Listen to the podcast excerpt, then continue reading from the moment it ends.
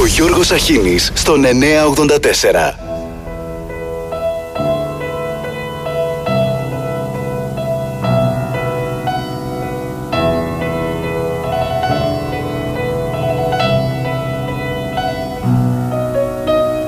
Αυτές οι ρεματιές και αυτά τα βράχια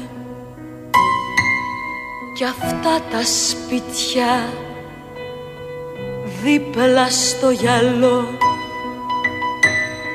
Αυτές οι μάνες με το κάρβουνο στα μάτια τους. Και αυτά τα κύματα που φεύγουν και ξαναγυρνούν. Αυτά τα πεύκα με τα χαραγμένα λόγια Κι ο Κωνσταντίνος ο καημός που πέταξε σαν το πουλί. Και εκείνα που δεν πρόφτασαν οι κήρυκες παρά μονάχα ψεύτες και ρουφιάνοι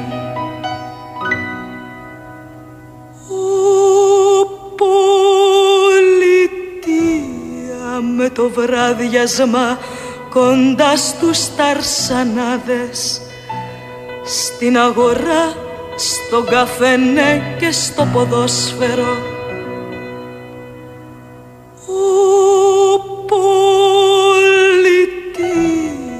Με το βράδιασμα κοντά στους ταρσανάδες. Στην αγορά, στο καφενέ και στο ποδόσφαιρο Είσαι η πρέβεσα τα Γιάννενα και το Κιλικής το Μεσολόγγιο πόντος και Ερμούπολης. Είσαι η πρέβεσα τα Γιάννενα και το Κιλικής το Μεσολόγγιο πόντος και Ερμούπολης. Ο πολιτεία του αμανέ στα τουρκοχώρια Μ' αυτές τις ρεματιές κι αυτά τα βράχια. Μ' αυτά τα σπιτιά δίπλα στο γυαλό. Μ' αυτές τις μάνες με το κάρβουνο στα μάτια τους Θα έρθει καιρός που θα φανούν οι κήρυκες. Κι όχι μονάχα ψεύτες και ρουφιάνοι. Θα έρθει καιρός που θα φανούν οι κήρυκες.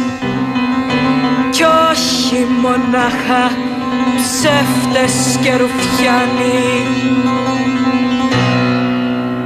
Είσαι η πρέβεζα τα Γιάννενα και το Κιλικής το Μεσολόγγιο πόντος και Ερμούπολης Είσαι η πρέβεζα τα Γιάννενα και το Κιλικής το Μεσολόγγιο πόντος και Ερμούπολης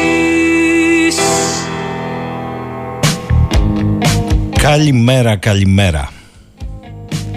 Πέμπτη, 28 μήνας. Τι θεϊκή σύμπραξη. Τρεις ογκόληθοι. Θάνος Μικρούτσικος, Μάνος Ελευθερίου, Μαρία Δημητριάδη. Και οι τρεις λείπουν. Αλλά τι φοβερός στίχος, τι απίστευτη μουσική και τι καταπληκτική θεϊκή εκτέλεση στα φωνητικά. Επειδή κανεί δεν είναι ανάμεσα, θα ήθελα, θα ήθελα να το δοκιμάσει κάποια στιγμή η αδερφή της Μαρίας, κυρία Αφροδίτη Μάνου. Νομίζω ότι είναι από τα πιο συμβολικά τραγούδια ακόμη και για το τι συμβαίνει σήμερα.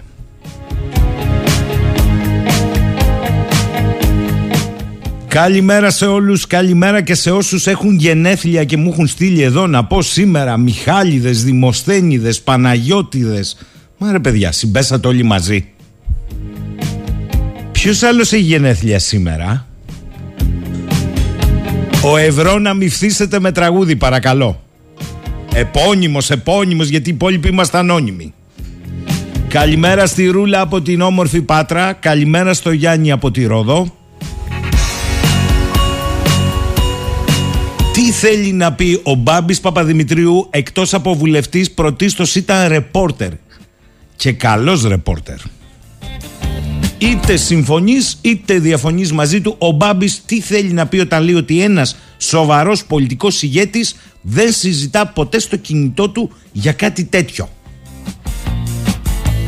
και όταν του λέει ο Πασόκος ο Μάτζος, γιατί τον ακούει η κυβέρνηση, απαντάει όχι. Γιατί αν είσαι πολιτικός αρχηγός και συζητάς τέτοια πράγματα στο κινητό, εντάξει, δεν κάνεις για πολιτικός αρχηγός. Όλοι οι σοβαροί άνθρωποι λέμε το εξής. Υπάρχει και κάτι άλλο που θα σου το πω από κοντά. Ε, και άμα είναι μακριά, πώς θα το πει από κοντά; Πάρτε αεροπλάνο, πάει στην άλλη πλευρά. Βγαίνει μετά ο Σιριζέος ο Φάμελος και λέει Να συμφωνήσουμε ότι δεν θέλουμε να ζούμε σε μια χώρα που μπορεί να μας παρακολουθούν το τηλέφωνο. Και απαντάει ο Μπάμπης, ως ρεπόρτερ και όχι ως πολιτικός. Κύριοι, τα τηλέφωνα τα παρακολουθούν πολύ για διάφορους λόγους να προσέχετε. Η κυβέρνηση δεν τα παρακολουθεί, δεν την ενδιαφέρει. Τα παρακολουθούν πολύ για διάφορους λόγους. Είναι μείζον θέμα. Παρακολουθείτε το τηλέφωνό μου, σας ρωτάω τι να προσέχω. Θέλω να ζω σε μια χώρα, λένε οι άλλοι βουλευτές, που έχει δημοκρατία. Συμπέρασμα. Αν το τηλέφωνό σου παρακολουθείτε, δεν έχει δημοκρατία. Έτσι. Αν δεν παρακολουθείτε, έχει δημοκρατία. Ονόνο ή το. Τελεία. 41 οι νεκροί, μέσος όρος κάθε μέρα δεν μιλάει κανείς. Τα μέτρα θα τα ξαναδούμε από το Σεπτέμβριο, όταν θα αρχίσουν να φεύγουν τα χελιδονάκια προς Οκτώβριο μαζί με τους τουρίστες. Και γι' αυτό ο άλλος γνωστός λοιμοξιολόγος τηλεπαραθυράτος, ο Θοδωρής ο Βασιλακόπουλος, χτύπησε κατα... καμπανάκι, λέει, ενάντια στον εφησυχασμό. Μέχρι εδώ καλά. Καλά λέει ότι όλοι δεν μπορεί να είμαστε χήμα στο κύμα κτλ. Είναι μια παράξενη κανονικότητα. Μπα, τώρα είναι παράξενη κανονικότητα. Θοδωρή, εσύ δεν μας έλεγες τον Απρίλιο ήρθε η ώρα να βγούμε στην κανονικότητα. Τώρα έγινε παράξενη. Αλλά εκεί που το αποτελείωσε είναι αλλού. Για αυτούς που είναι πάνω από 50 ετών, αυτοί που έχουν κάνει τρεις μονοδόσεις, είπε ο Βασιλακόπουλος, έχουν τετραπλάσιο κίνδυνο να πεθάνουν από αυτούς που έχουν κάνει τέσσερις. Δηλαδή, αν βγει πέμπτη, αυτοί που θα έχουν κάνει τέσσερις δόσεις θα έχουν πενταπλάσιο κίνδυνο να πεθάνουν από αυτούς που έχουν κάνει πέντε. Άμα θα βγει έξι, αυτοί που έχουν κάνει πέντε και η ζωή συνεχίζεται. Βρε, δεν πάτε καλά.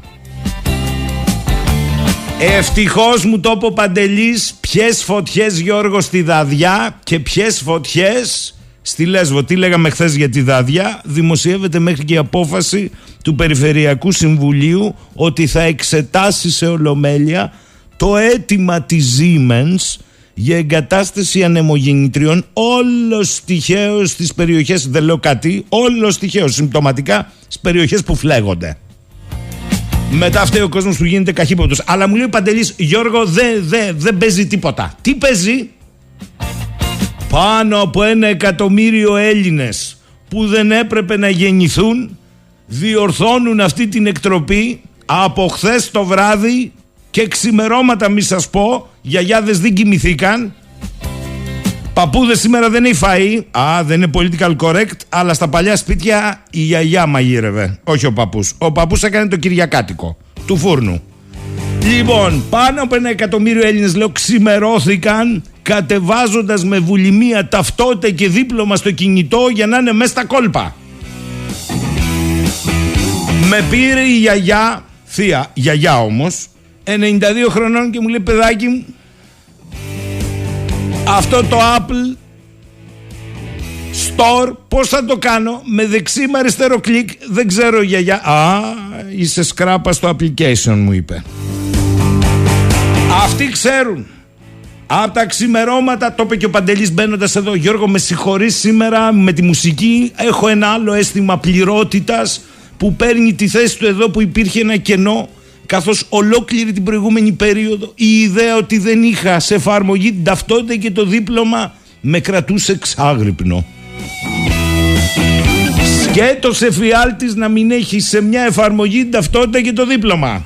Η ζωή στην ιδέα αυτή ήταν ανυπόφορη και πληκτική και κάτι μου λείπε. Ε, ήρθε ο Πιερακάκης, αυτός είναι ο καλός Κυριάκος, ήρθε και συμπλήρωσε το, το κενό. Από το βράδυ χθες όλα τα μέσα παίζουν. Όχι φωτιές καλέ, όχι ακρίβεια, όχι δημογραφικό, όχι εθνικό. gov.gr wallet. Αυτό είναι. Συναρπαστικό. Έχει ένα νόημα η ζωή. Ο, ο Παντελής λέει τον πάλεψε έξι ώρες να ανοίξει και ο κλειδάριθμος. Προς Θεού τώρα μην χάσετε το wallet σας. Το όλο project διευκολύνει τα μάλα τη ζωή. Θα έχεις λεφτά, θα έχεις φαΐ, θα πηγαίνεις διακοπές, δεν θα ανάβουν φωτιές. Στο μεταξύ το, ε, στο 181,9% του ΑΕΠ ή 337,4 δισεκατομμύρια ευρώ το δημόσιο χρέος της Ελλάδας το πρώτο τρίμηνο 19. Παιδιά έχουμε wallet όμως. Για το οποίο wallet όμως ακούστηκε και τα άλλο κουλό. Έχει καταρρεύσει ο διαγωνισμός για τις νέες ταυτότητες και γι' αυτό το κάναν wallet. Τις θυμάστε τις νέες ταυτότητες ασφαλείας με το υδατογράφημα που θα στήχιζαν 515 εκατομμύρια ευρώ; Αυτές οι ταυτότητες προς το παρόν δεν υπάρχουν ούτε τα νέα διαβατήρια με το υδατογράφημα ασφαλείας. Γι' αυτό και αν πάτε η ανανέωση έφνης του, του διαβατηρίου δεν είναι πενταετούς διαρκείας, είναι δεκαετούς. Διότι δεν βγαίνουν με τα νέα. Ψηλά γράμματα. Το έχω στο wallet τελείωσε. Καλημέρα Αναστάση, το είπαμε, καίγεται για 8η μέρα το δάσος δα, της Δαδιάς. Τι άλλο θες να σου πω εγώ τώρα, δεν μπορώ να σου πω τίποτε άλλο. Όπως έλεγε ο Λύκος πριν τρεις μέρες, μια εταιρεία εδώ, μια εταιρεία εκεί θα αναλάβουν και τα φυτευτικά με το σπορικό που αυτές θέλουν. Και έτσι στο ποικιλόδασος, αυτό είναι η δαδιά, θα δείτε μονάχα μια συγκεκριμένη ποικιλία. Δεν υπάρχει περίπτωση, θα φύγουν οι αργυροπελεκάνοι θα μεταναστεύσουν αλλού. Θα τους πιάσουν και θα τους έχουν σε hot spot στην Κωνσταντινούπολη. Τι λέει ο άνθρωπος.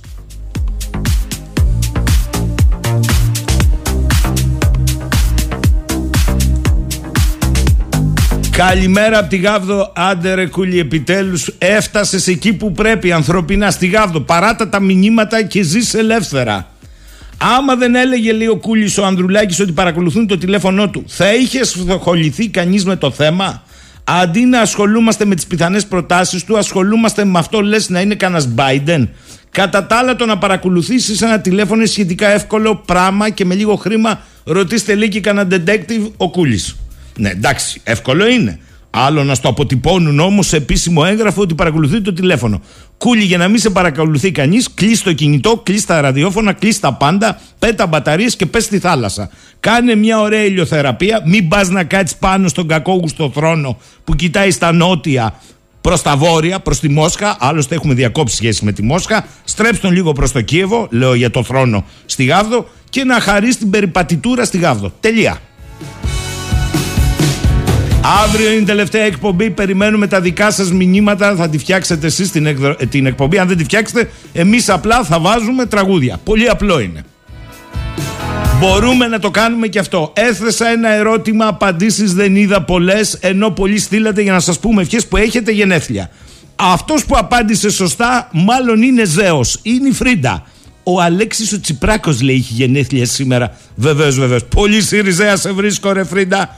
Να χαίρεσαι τον αρχηγό σου.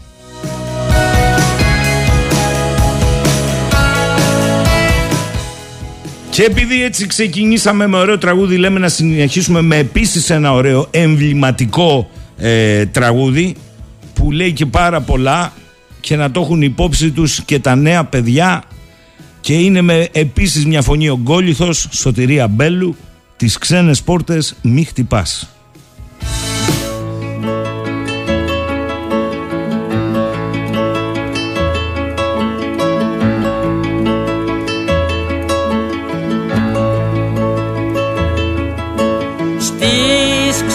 Ξένες πόρτες ήρθαμε.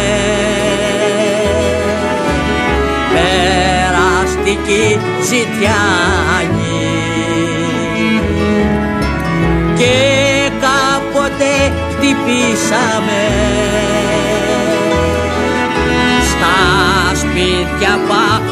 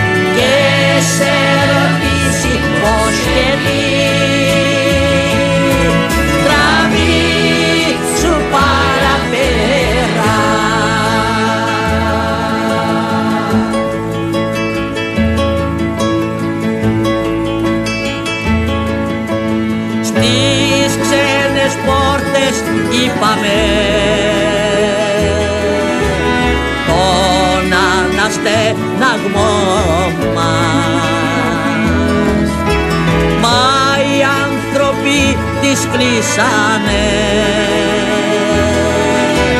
και μόνες τους ανοίξανε. Στον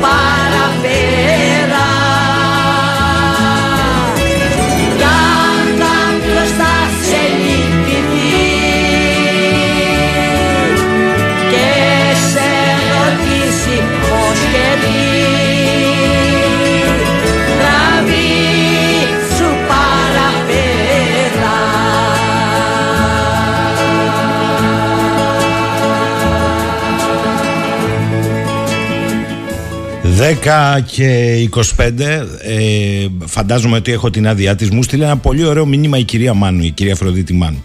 Το, Σε σχέση με την πρόσκληση που της κάναμε Να ακούσουμε το Είσαι η Πρέβεζα και το Κιλκής Αφού πια δεν υπάρχει Ούτε η Μαρία Δημητριάδη Ούτε ο Θάνος Μικρούτσικος στο Μάνος Ελευθερίου.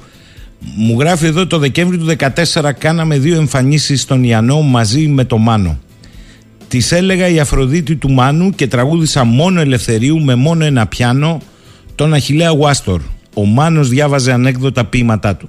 Στην πρώτη μέρα ήρθε και ο Θάνος μετά από καμιά δεκαπενταριά χρόνια που είχαμε να βρεθούμε. Καταλήξαμε να κάνουμε μαζί περίπου 10 συναυλίες εκείνο το καλοκαίρι, αν θυμάστε τον Eurogroup. Ήταν να έρθουμε και στο Ηράκλειο, αλλά για κάποιο λόγο η συναυλία αναβλήθηκε και τελικά ματαιώθηκε.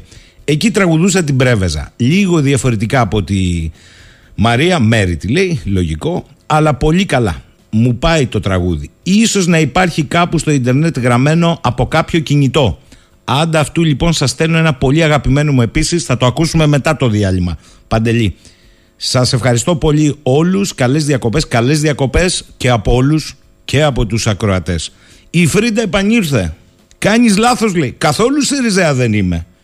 Απλώς ξέρω από ζώδια, μη σου πω και από ζώα. Φρίντα, έλα τώρα, αστειευτήκαμε. Ε, το βρήκες. Εντάξει.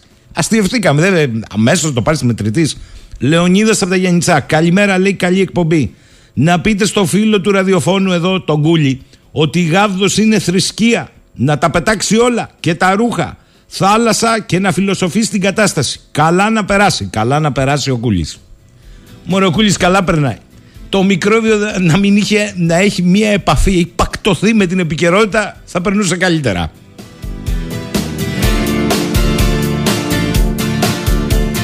Λοιπόν, για να πάμε σε διάλειμμα και αμέσως μετά θα ανοίξουμε το τελευταίο σετ των συνομιλητών.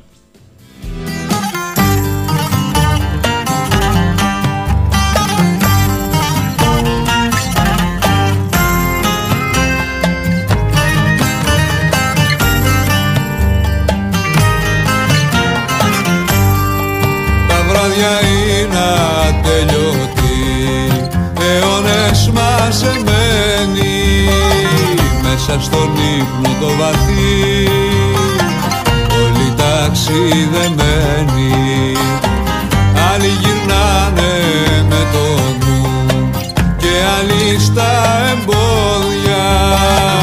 Άλλοι ψηλά αρμενίζουνε Έχουν φτερά στα πόδια.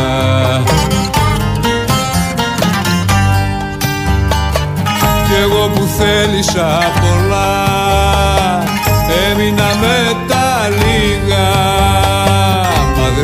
γρήγορα συνήθισα.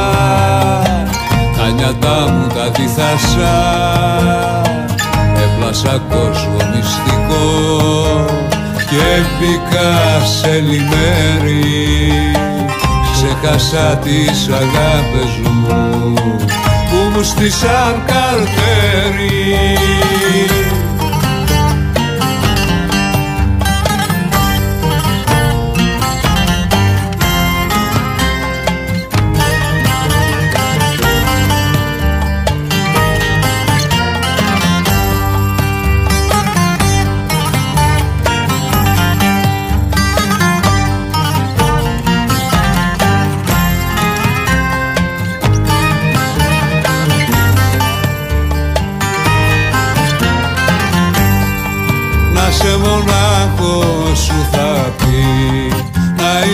είσαι αντριωμένος να μη σε πιάνει πανικός.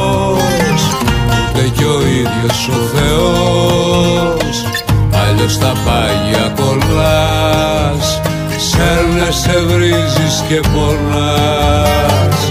Αγάπες σε κυκλώνουνε και στο μαντρί σε χώνουνε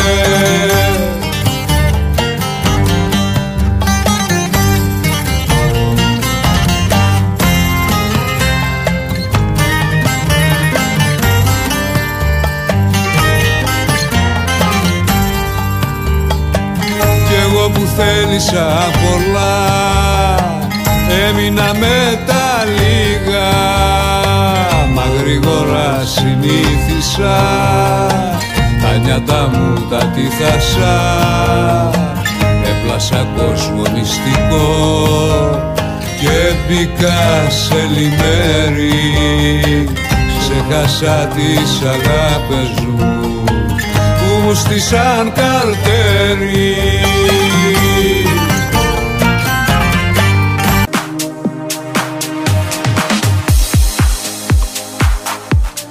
10 και 36 ο φίλος μας ο Τάσος από τον Τύρναβο λέει καλημέρα, ξεκούραστες ε, διακοπές. Αύριο είναι λέει η τελευταία εκπομπή της σεζόν, βεβαίως, με τραγούδια είναι. Σήμερα είναι ουσιαστικά η τελευταία. Η πρώτη λύη της νέας πότε είναι, θα σου απαντήσουμε όπως ο Πρωθυπουργός. Εκλογές στο τέλος της τετραετίας, εκτός αν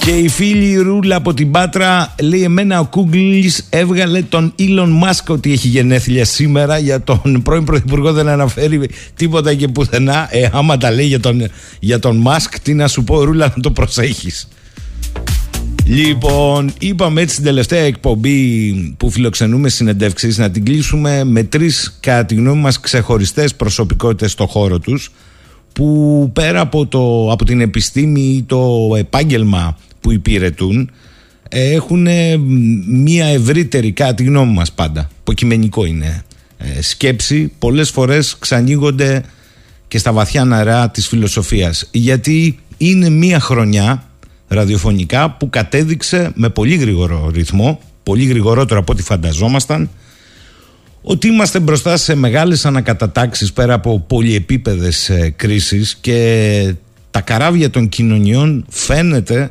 ότι μπαίνουν σε ωκεανούς όχι απλά χαρτογράφητους, τρικυμιώδεις. Πού πάνε οι κοινωνίες των ανθρώπων, ακούω πολλά για τα μέτα. Μέτα ζωή, μέτα δημοκρατία, μέτα τεχνολογία, μέτα κορεή παρακολούθησης και πάει λέγοντας. Το μέτα, το πολύ το μέτα μέτα, μάλλον τον άνθρωπο πέτα.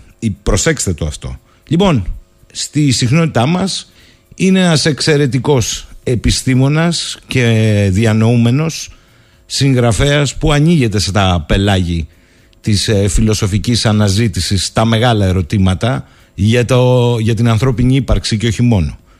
Είναι ομότιμος καθηγητής συνταγματικού δικαίου ο κύριος Κασιμάτης, ο κύριος Γιώργος Κασιμάτης. Καλημέρα κύριε Κασιμάτη. Καλημέρα σας.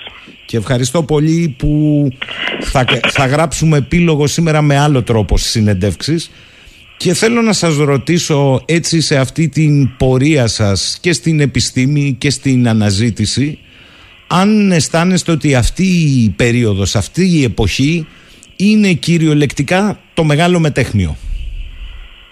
Ναι, ασφαλώς είναι γιατί ακριβώς ε, σήμερα είναι μια εποχή όπου ο άνθρωπος παλεύει με τον ίδιο τον εαυτό του.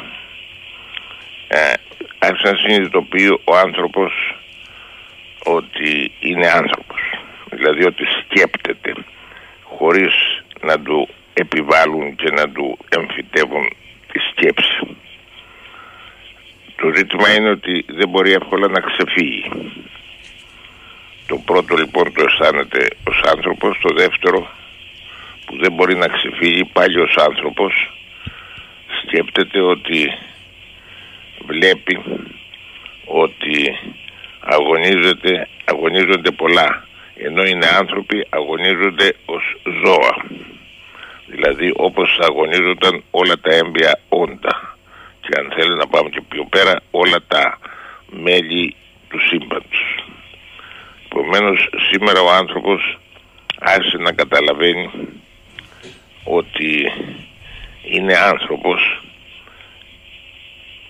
πολύ λίγοι καταλαβαίνουν ότι είναι άνθρωποι που πρέπει να ανοιχτούν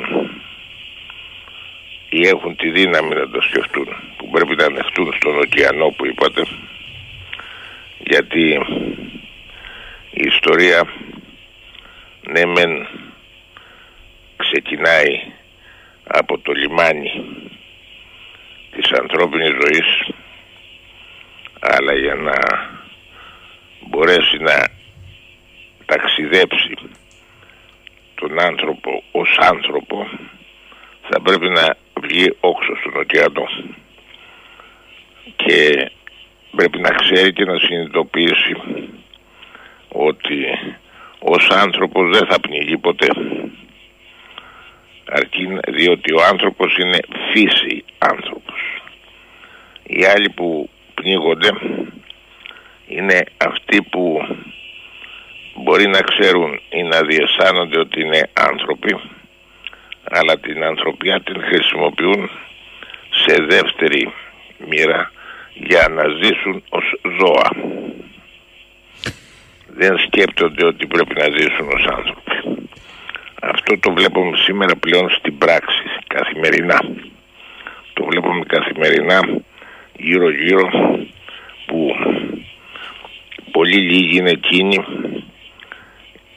Δεν είναι ένα και δύο βέβαια αλλά σε όλη την ανθρωπότητα μπορεί να είναι εκατομμύρια αλλά οπωσδήποτε είναι λίγοι οι οποίοι πρέπει να έχουν αποδειθεί να κάνουν αγώνα ως άνθρωποι ως φύση άνθρωποι.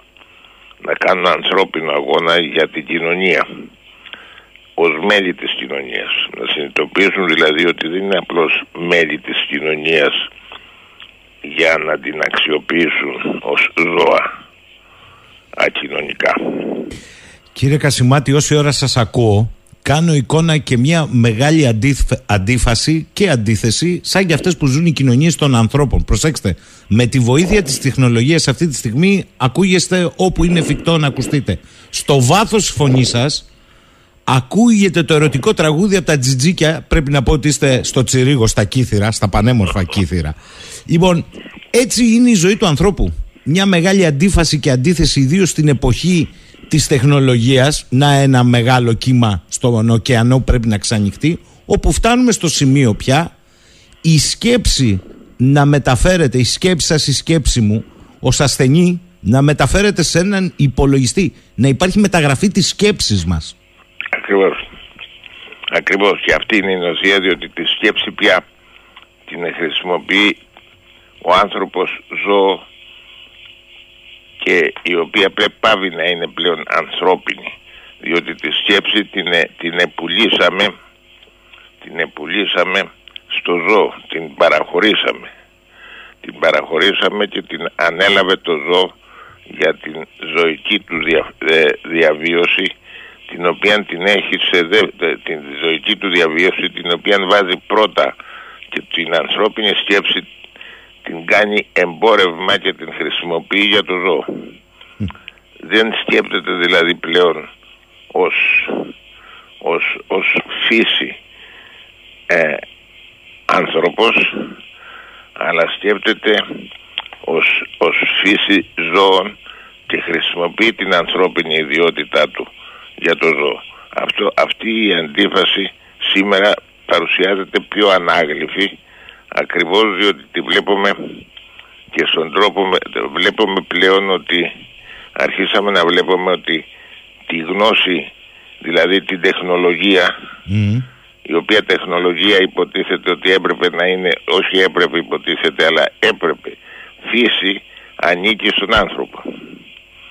Και όμως η τεχνολογία σήμερα πουλήθηκε, αγοράστηκε από το ζώο και την παραχώρησε ο ίδιος ο άνθρωπος αλλά ως ζώο για να ζήσει ο ζώο πρώτα. Λοιπόν, υπό αυτήν την έννοια λοιπόν, βλέπουμε σήμερα ότι τα μεν μέσα μαζικής ενημέρωσης πουληθήκανε δεν, δεν λειτουργούν πλέον ως τεχνολογία ανθρώπινη αλλά ως όργανο, ως μέσον του ζώου ως πουλημένο, ως, ως εμπόρευμα. Και αυτό είναι το μεγάλο πρόβλημα σήμερα. Αυτό άρχισε να συνειδητοποιείται σιγά σιγά αλλά για να γίνει πράξη θέλει πάρα πολλά χρόνια. Και θέλει πολλά χρόνια κυρίως κυρίως ε, θέλει πολλά χρόνια διότι είναι δεμένα πολλά συμφέροντα με αυτό το σύστημα. Και το ζώο έχει πάντα μεγαλύτερη ισχύ από το ανθρώπινο είδος που λέγεται πολιτικών ζώων όπως το είπε ο Αριστοτέλης δηλαδή σκεπτόμενο ζώο το οποίο τη σκέψη του την χρησιμοποιεί για τον άνθρωπο με κανόνες ηθικούς. Άρα μου λέτε ότι ουσιαστικά ζούμε μια περίοδο ρευστοποίησης και των πιο σκληρών πυρήνων σκέψης και νόησης και λέει ο φίλος ο Αλέξανδρος καλημέρα στον κύριο Κασιμάτη υπάρχει πιθανότητα γιατί εσείς είστε από τους πρώτους που έχετε πει ότι αλλάζοντας τα νοήματα μέσα από τις λέξεις τελικά μπορεί να σε οδηγήσουν εκεί που θέλουν. Ε, σήμερα ακούμε μετακοινωνίες, μετατεχνολογία, μεταδημοκρατία, μετάνθρωπος, μεταζωή, μεταειδέα, όλα μετά. Και λέει εδώ ο Αλεξάνδρος, μπορεί όλα αυτά να μας οδηγούν σε ένα νέο ολοκληρωτισμό και να λέγεται και μεταδημοκρατία. Ασφαλώς. Ασφαλώς διότι ακριβώς αυτός το, το, το, διότι μην ξεχνάμε ότι το, η βασική δύναμη του ανθρώπου που ε, είναι ισχυρή και έχει την προτεραιότητα πάνω στη γη, πάνω στην, στη, στη ζωική διαβίωση δηλαδή, είναι, είναι ε, ιστορικά πλέον σήμερα ο πλούτος. Είναι το οικονομικό συμφέρον του ζώου. Το άλλο είναι ασθενέστερο αλλά δεν πεθαίνει διότι είναι φύση. Ανήκει στη φύση. Το άλλο είναι αφύσικο πλέον. Λοιπόν αυτό το πράγμα άρχισε να το συνειδητοποιεί το ίδιο το, το, το, το, το αφύσικο το, το, ίδιο το ζώο που χρησιμοποιεί αφύσικο και θνητό θέμα και προσπαθεί να το ξεπεράσει λέγοντας ότι θα έρθει το μετά. Μετά από τι; Αυτό είναι το πρόβλημα. Μετά από τι; Μετά πάλι για το ζώο πάλι στο ίδιο επίπεδο του ζώου. Το μετά λοιπόν είναι το όνειρο αφενός μεν να επιστρέψεις στον φύση άνθρωπο και αυτό είναι το σωστό. Η επιδίωξη όμως του, του ισχυρού ζώου σήμερα της ισχυρής δύναμης δηλαδή που τρέφει τη ζωική υπόσταση την ακοινωνική, την αντικοινωνική θα έλεγα είναι, είναι το κεφάλαιο. Το κεφάλαιο λοιπόν αυτό αγωνίζεται να επιβιώσει όσο μπορεί περισσότερο. Ξέρει ότι, ότι το άλλο δεν θα πεθάνει. Αλλά κοιτάς να ζήσει όσο μπορεί περισσότερο αυτό.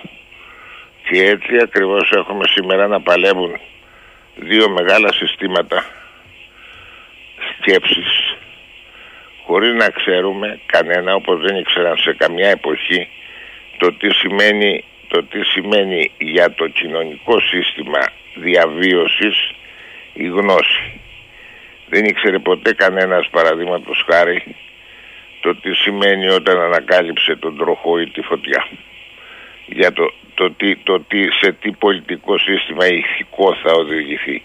Ήξερε όμως ότι αυτό είναι φυσικό δημιούργημα και το ήξερε και ο άνθρωπος ζώο και ο άνθρωπος που είχε όραμα. Ε, το ίδιο και τώρα. Το ίδιο και στο Μεσαίωνα. Πρέπει να θυμίσουμε ότι το, στο Μεσαίωνα ε, τον 15ο αιώνα, τον μεγάλο αιώνα της ευρωπαϊκού πολιτισμού όπως τον ονομάζουμε ανακαλύφθηκε ο φυσικός κόσμος και ο γεωγραφικός κόσμος της γης. Αυτό θεωρήθη τότε ότι φτάναμε στον ουρανό. Όμως, όμως αυτό υποσχέθηκε το ισχυρότερο, αλλά χωρίς να ξέρει κανείς τότε ούτε ο Δάντης, ούτε ο Πετράρχης, ούτε ο Βοκάτιος, ούτε ο Σερβάντες, το τι πολιτικό σύστημα θα γίνει. Άρχισαν να διαισθάνονται ότι κάτι έρχεται μετά το οποίο δεν το ξέραν. Το ίδιο δεν ξέρουμε και τώρα το μετά. Αλλά ξέρουμε ότι πρέπει, αλλά ο άνθρωπος, ο ζώο, σου λέει αγωνίζομαι για, να για επιβίωση. Εάν το δούμε αυτό τώρα στην πραγματικότητα τη σημερινή, γιατί αυτά όλα είναι θεωρία, θα το, θα το, απλώς είναι σκέψεις. Mm-hmm. Σκέψεις όμως θα πρέπει να τη, τη σκέψη να τη φέρουμε στην πράξη. Να δούμε πώς λειτουργεί σήμερα η πράξη αυτή. Δηλαδή η, η αδυναμία του ανθρώπου να δει τη μελλοντική του κοινωνία και τη μελλοντική του ιστορία η ιστορία δεν κοιτάζει ποτέ μπροστά. Κοιτάζει πίσω για να σωθεί η κοινωνία. Η κοινωνία μάλλον δεν κοιτάζει μπροστά. Η ιστορία πάει μπροστά αλλά πάει τυφλά κοιτάζοντας πίσω για να σωθεί η κοινωνία. Επομένως και, και διατηρεί το συντηρητισμό του παλιού, διατηρεί αυτά που ξέρει από την πράξη. Το ίδιο λοιπόν και τώρα ξέρει το κεφάλαιο αυτό.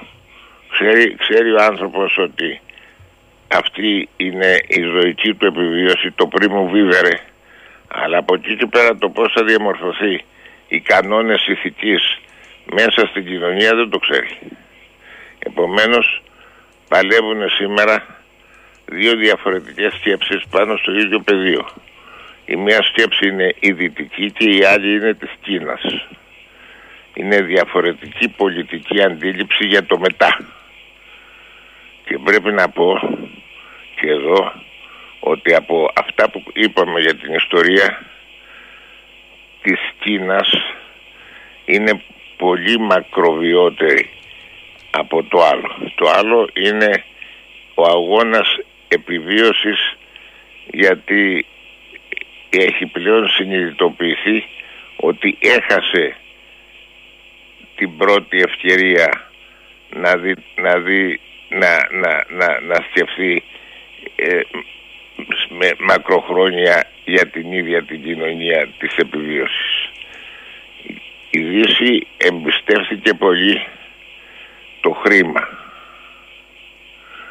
το χρήμα είναι μέσο.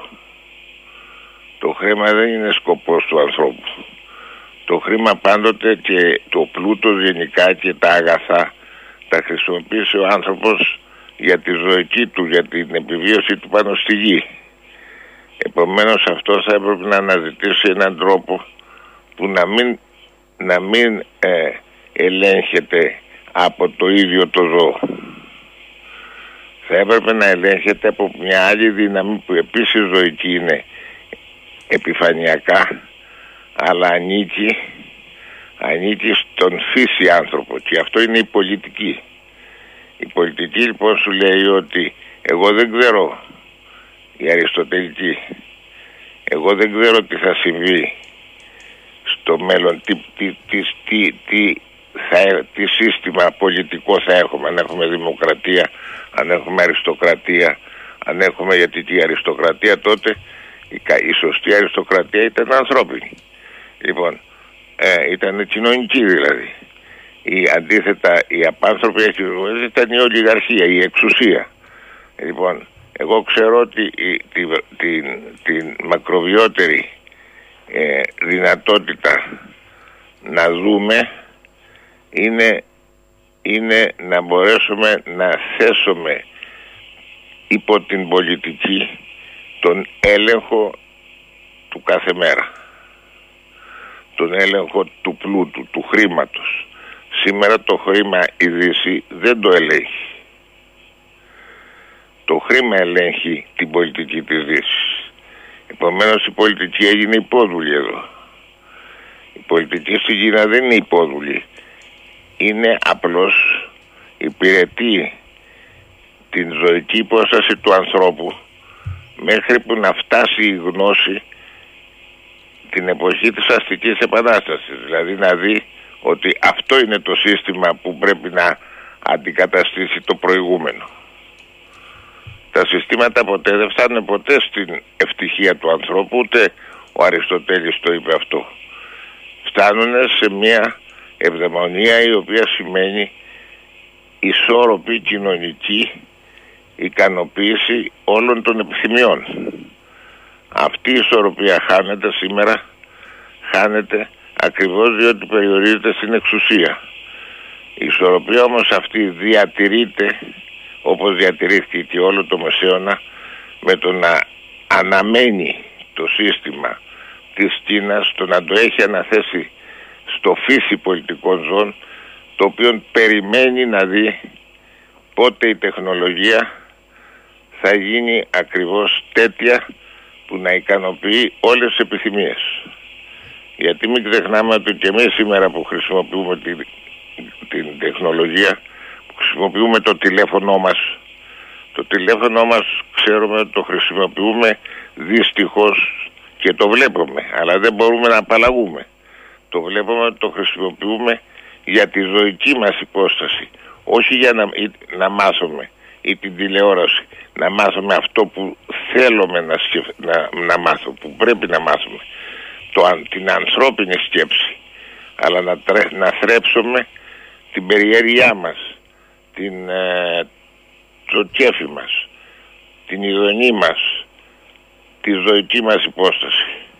Κανονικά θα έπρεπε ο άνθρωπος να έχει, να έχει ο καθένας ένα χωριστό χωριστό πρόγραμμα για τον εαυτό του το οποίο θα του το έφτιανε επίσης η ανθρώπινη τεχνολογία και θα μπορούσε να το κάνει αλλά δεν το θέλει διότι δεν, δεν είναι στο χέρι του ανθρώπου είναι στο χέρι του ζώου. Και έτσι έχουμε ένα τηλέφωνο ή μια τηλεόραση και βλέπουμε τα πάντα αλλά δεν έχουμε την ικανότητα να διαλέξουμε να διαλέξουμε αυτό το οποίο είναι για τον άνθρωπο και απλά ως χρήστες νομίζουμε ότι έχουμε επιλογές. Θέλω... Νομίζουμε ότι έχουμε επιλογές. Κύριε Κασιμά... Είμαστε και ευχαριστημένοι. Έτσι. Θέλω... Είμαστε ευτυχισμένοι ότι κοίταξε να δεις τι ωραία που έχω τώρα το τηλέφωνο, το, το, το, το, κινητό, ενώ παλιά δεν είχα ούτε, είχα ούτε, ούτε, ούτε, γράμμα δεν μπορούσα να στείλω κάποτε.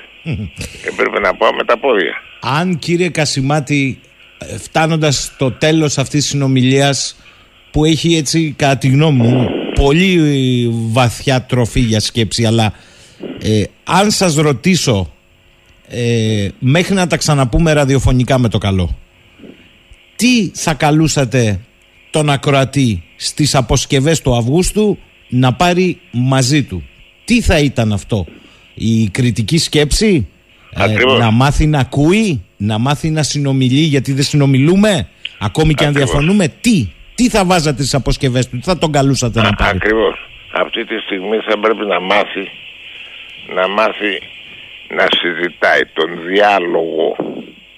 Ο άνθρωπος δεν έχει τίποτα άλλο για να επιλέξει παρά μόνο τον διάλογο και όταν λέμε διάλογο είναι να σκεφτούμε μαζί. Να ξέρουμε ότι η σκέψη μας δεν είναι δική μας αλλά η σκέψη ανήκει σε όλους και όλων σε όλους.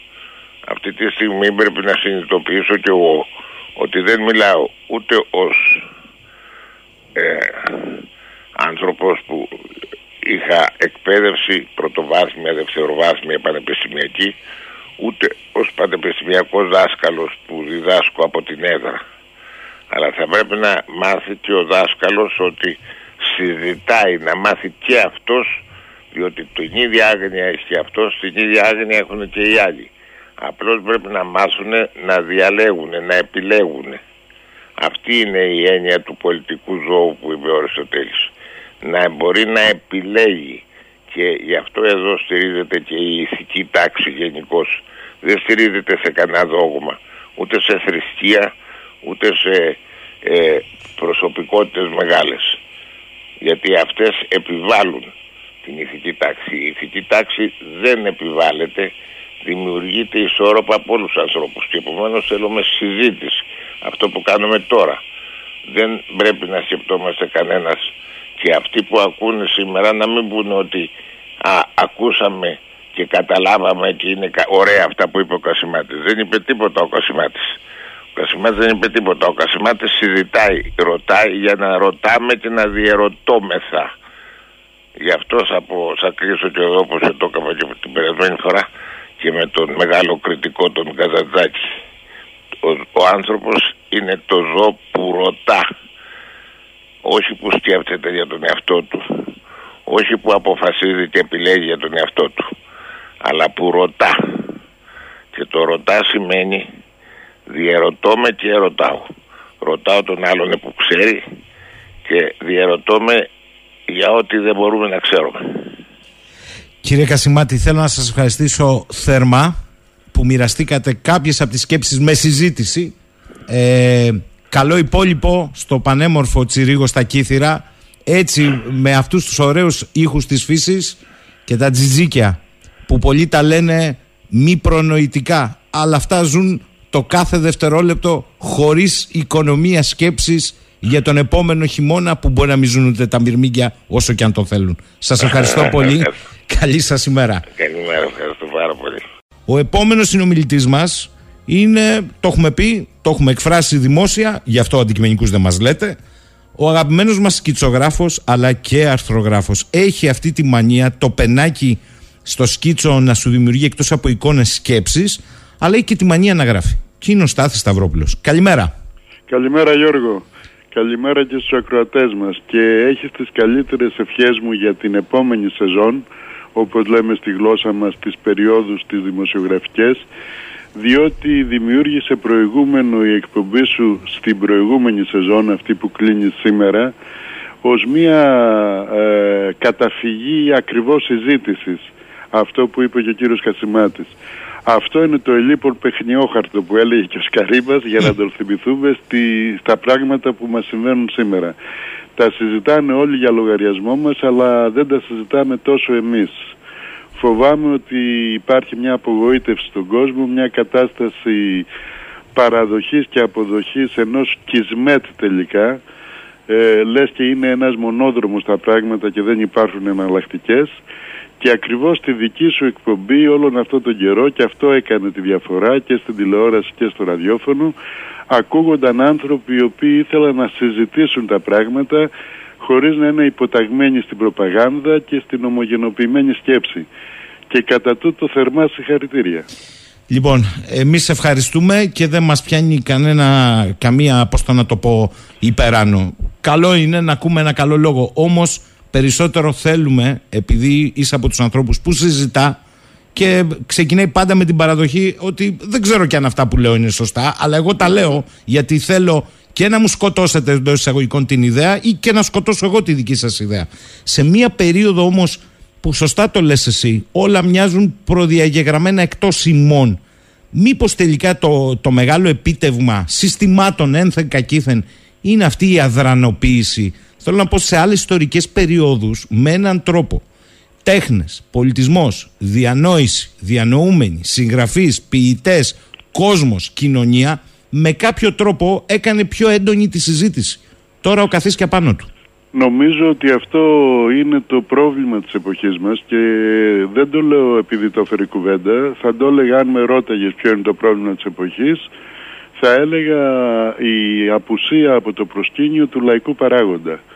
Δηλαδή αυτό που έλεγε ο Γκράμσι ότι η δημοκρατία είναι όταν το εκρεμές ε, των πραγμάτων τίνει και προς το λαό κατά αναλογία της ε, ύπαρξής του ε, σήμερα συμβαίνει ακριβώς το αντίθετο. Το εκρεμές τίνει μόνο προς την άρχουσα τάξη, αυτό συμβαίνει για πάρα πολλούς λόγους, τους έχουμε πει και άλλες φορές Το, αυτό το αποτέλεσμα που παράγει όμως είναι να είναι αποξενωμένος ο λαός, οι πολίτες, ε, να μην έχουν πρόσβαση στα πράγματα και στην εξέλιξη των πραγμάτων ε, διότι αυτό που λέμε λαϊκισμός ε, δεν αφορά τον κοσμάκι και ένας τρόπος που λειτουργεί το σύστημα είναι να κάνει προβολές των ενιών αντίστροφες. Ο λαϊκισμός αφορά τις ηγεσίες. ένας ηγέτης μπορεί να χαρακτηριστεί δημαγωγός και λαϊκιστής και όχι ένας απλός άνθρωπος. Δεν είναι λαϊκιστής ο λαός.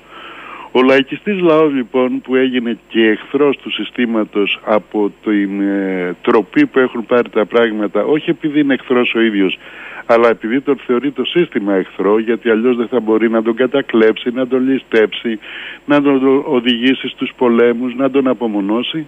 Ο λαός λοιπόν έχει χάσει την πρόσβασή του στα πράγματα, έχει αποξενωθεί. Αυτό δεν έγινε από τη μια μέρα στην άλλη, χρειάστηκαν 30 χρόνια προεργασίας ε, τα κάστρα του λαού χάθηκαν το ένα μετά το άλλο στα πανεπιστήμια, στα μέσα ενημέρωσης, ε, στον πολιτισμό.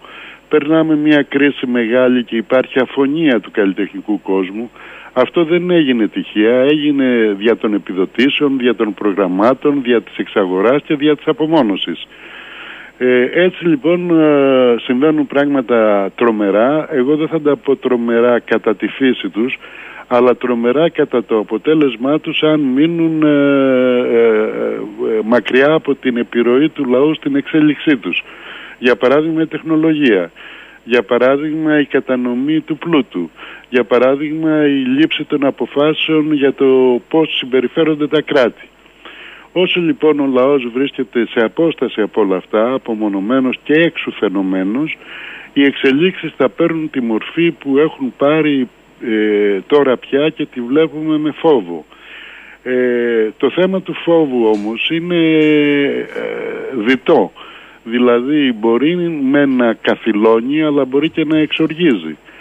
Ε, βρισκόμαστε σε αυτό το μετέχμιο έχω την εντύπωση. Δηλαδή σε όλο αυτό το σύστημα που περιγράφω ε, έχουν αρχίσει να υπάρχουν ρογμές ε, ποιος θα περίμενε ας πούμε ότι οι πάμπλουτοι αγρότες της Ολλανδίας θα ξεσηκωθούν; Ε, ποιος θα περίμενε ότι οι Γερμανοί ε, αντιμετωπίζουν τον κίνδυνο του κρύου και σχεδόν της πείνας το χειμώνα αλλά φέρονται με τον ίδιο τρόπο που ξέρει να, φαίνεται, να φέρεται η Γερμανία. Προσπαθούν να κλέψουν από τους άλλους. Αυτό το 15% της ε, Ούρσουλα Φον Ντερ Νιμπελούγεν, όπως τη λέω εγώ, ναι, ε, είναι κλοπή από τις μικρές ε, χώρες προς τις μεγάλες. Δεν είναι ισότιμες οι χώρες οικονομικά ώστε να εφαρμόσουν ένα οριζόντιο 15% περιορισμού της ε, κατανάλωσης ενέργειας. Αυτό έχει άλλο κόστος για τη Γερμανία, άλλο κόστος για την Ελλάδα. Όμως αυτές οι αποφάσεις παίρνονται από πολιτικά συστήματα τύπου Ντράγκη, τύπου Τζόνσον, τύπου Μακρόν, ε, και εάν κάνει κάτι ο Μακρόν για παράδειγμα όπως αυτό που έκανε με την ε, ε, εθνικοποίηση του κολοσσού της ενέργειας στη Γαλλία της ηλεκτρικής που είναι θετικό δεν το κάνει κάτω από την πίεση ενός κινήματος που απαιτεί να μην ζήσει ακόμα χειρότερα κινήματος των πολιτών εννοώ αλλά το κάνει κάτω από την πίεση του δικού του συστήματος να αντέξει στον πόλεμο με τους άλλους λύκους. Θέλω να πω ότι ακόμα και αν γίνει κάτι θετικό δεν γίνεται επειδή το απέτησε και το πέτυχε ο λαός αλλά επειδή ο λύκος που το χρειάζεται να το κάνει για να αντιμετωπίσει τους άλλους λύκους το έκανε. Ε, αυτό είναι το πρόβλημα της εποχής. Είναι η αποξένωση, η απομόνωση του λαού, η καθήλωσή του, η διδασκαλία που έγινε στους ανθρώπους ότι μαζί τα φάγαμε, είστε λαμόγια, είστε ένοχοι, μην, φο, μην ε, κουνιέστε να φοβάστε. Αυτή η, ε, ο, η κοροϊδία ότι έλα τώρα τι να μας πεις εσύ αυτό είναι μια ψυχολογία που τελικά διεύρωσε τον κόσμο. Αυτό συνοδεύτηκε από πρακτικά πράγματα, από μια λαιλασία της ίδια μας της χώρας αν είναι να μιλήσουμε για μας. Η θεωρούμενη αριστερά υποθήκευσε τη χώρα για 99 χρόνια, δηλαδή για, για τα επόμενα 93. Ε, οι πόροι της χώρας έχουν εκχωρηθεί οι πολιτικές αποφάσεις λαμβάνονται ερήμην του κόσμου. Ο Μακρόν κυβερνάει με διατάγματα. Η Γαλλία είναι σε, έκτακτη, σε κατάσταση έκτακτης ανάγκης πέντε χρόνια. Η Γαλλία ζει τη μεγαλύτερη φτώχεια της ιστορίας της από το 1946 και μετά. Ε, γίνεται ένας πόλεμος στην Ουκρανία που στην αρχή η προπαγάνδα μπόρεσε να τον παρουσιάσει ε, τελείως διαφορετικά από ό,τι ήταν η πραγματικότητα των αιτιών του πολέμου και των αποτελεσμάτων του πολέμου. Βλέπουν άνθρωποι σήμερα και πέφτουν από τα σύννεφα ας πούμε τη συμπεριφορά του Ζελένσκι. Θα μου πεις έπρεπε να ξέρουν, γιατί να μην ξέρουν; Ε, δεν ήξεραν ότι βορβάρδιζε η Ουκρανία 10 χρόνια το Ντονμπάς. Δεν ήξεραν ότι το σύνταγμά της ε, ε, κατά δύο και μετά την, ε, τις αλλαγές που έγιναν με την Ουκρανοποίηση κάθε εθνική μειονότητα εκεί ανάμεσά τους και την ελληνική. Δεν ήξεραν ότι είχαν μπει οι φασίστες στη διακυβέρνηση. Δεν ήξεραν ότι ε, εκτός από τους μισούς της κυβέρνησης που ήταν φασίστες οι άλλοι μισοί ήταν μαφιόζοι. Γιατί υπήρχε αυτή η άγνοια; Ήταν καθοδηγούμενοι από τον κεντρικό τύπο και να ήταν υπάρχει και ο παραδίπλα τύπος. Θέλω να πω ότι είναι και ευθύνη των πολιτών.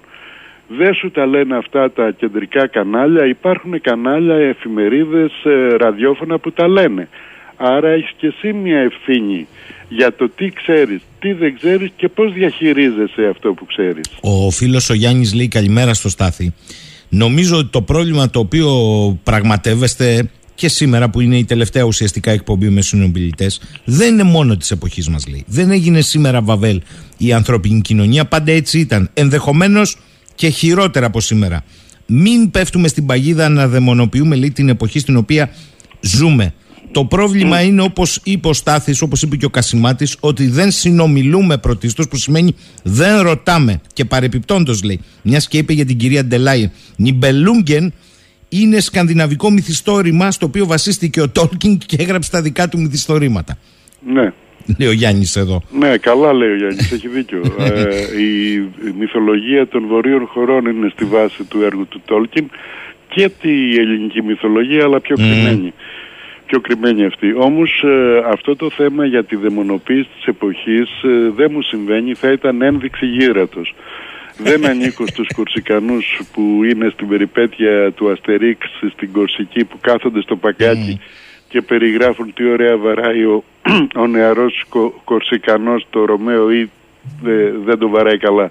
Όχι, όχι. Δεν έχει να κάνει με αυτό, έχει να κάνει με ιστορική παρατήρηση η οποία δεν είναι μόνο δική μου.